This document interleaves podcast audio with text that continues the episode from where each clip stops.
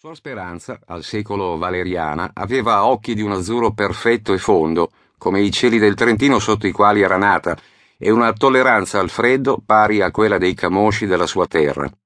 Guidava la casa di riposo bellanese da un paio d'anni e col solo sguardo aveva già messo a posto più di un parente importuno o fin troppo interessato alla cattiva salute di uno degli ospiti. Aveva modi spicci, beh, chiese infatti. Per un momento la decisione dell'Ernesto vacillò.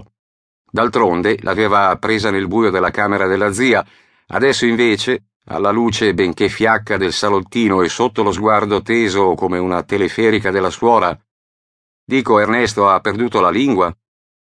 Per un istante l'uomo si sentì come tornato un alunno delle elementari. «No», rispose. «Bene, e allora?» «Forse l'ho disturbata per una sciocchezza», disse l'Ernesto già scusandosi. «Lei mi dica, poi vediamo, eh?» L'Ernesto spiegò, imballandosi più di una volta. «Aglio!» fece Suor Speranza dopo averlo ascoltato. Incrociò le braccia sul davanti, ma come gli poteva venire in mente che a persone di ottanta o novanta anni potessero servire pietanze contenenti aglio? Né questa né altre sere, mai! Suor Speranza levò in alto la mano sinistra e fece partire le dita una dopo l'altra, come fossero proiettili. Aglio, cipolle, rape, ravanelli e porri sono verdure indigeste che non diamo mai agli ospiti della casa. All'Antonia poi, che soffriva di pressione bassa, men che meno. Non lo metto in dubbio, reagì l'Ernesto. Eppure nella camera della zia c'è odore di aglio, aggiunse subito, agitando pure lui un dito, l'indice, ma caricato a salve. Suor Speranza ritirò l'artiglieria. L'Ernesto aveva un viso più afflitto di quello della Madonna di Legno. «Sicuro?» chiese. «Se vuole salire con me, a sentire». Suor Speranza si sistemò le maniche della veste. Con un gesto di pura mascolinità si grattò il mento. Conosceva l'Ernesto, un marellotto, come dicevano da quelle parti, incapace di mentire, così come era stato incapace di trovarsi una moglie. «Andiamo, va», decise, avviandosi per prima. Zia Antonia dormiva sempre, più che mai morta però ha un'impressione superficiale. La superiora era entrata per prima nella stanza. Dietro di lei l'Ernesto, dieci centimetri buoni più basso, come nascosto dietro la massa della religiosa, annusò come aveva già fatto. «Sente?» chiese infine. Nessuna risposta. Suor Speranza sentiva, e come, aglio allo stato puro.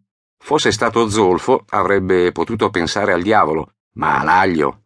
«Sente o no?» insisté l'Ernesto, ardito, visto che la superiora gli dava le spalle. «Sento!» «È aglio!» rimarcò lui. Nel suo regno Suor Speranza non ammetteva misteri e segreti. Se ne incrociava uno, ci pensava lei a risolverlo, da sola, senza l'aiuto di nessuno. Si girò verso l'Ernesto, facendogli segno di uscire in corridoio. O volevano con le loro chiacchiere svegliare la zia che dormiva così beata? In corridoio erano accese le sole luci notturne, un invito al silenzio. L'Ernesto abbassò il tono della voce, ne fece un bisbiglio. «Cosa ne dice? Come si spiega?» chiese sibilando. «Come faccio a saperlo?» fu la cavernosa risposta di Suor Speranza. Eh, «Se non lo sa lei», obiettò l'Ernesto. La superiora si avviò, le mani incrociate dietro la schiena. «Una cosa so», disse, «se c'è, si vede che qualcuno ce l'ha portato». L'uomo restò interdetto e si fermò. Erano a metà corridoio. Ma chi? Infatti, chi? Fu anche il pensiero della superiora. Era a far suo scoprirlo, senza ernesti vari e relative domande a intralciarla. «Senta», disse, e il tono, benché pacato, era d'ordine. Lei doveva mettere a letto altri ospiti e non aveva più tempo di dargli retta. «Parleremo in un altro momento, d'accordo?» Aveva alternative l'Ernesto? Salutò, scese con cautela le scale e nell'atrio della casa di riposo omaggiò con una mezza riverenza l'anziana suora Spasia, che passava le giornate su una sedia, recitando rosari e chiacchierando con gli ospiti e i visitatori.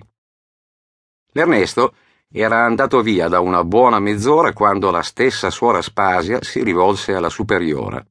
«Si è fermato più del solito». «Come dice suora?» chiese la superiora. «L'Ernesto», spiegò suora Spasia, «è arrivato».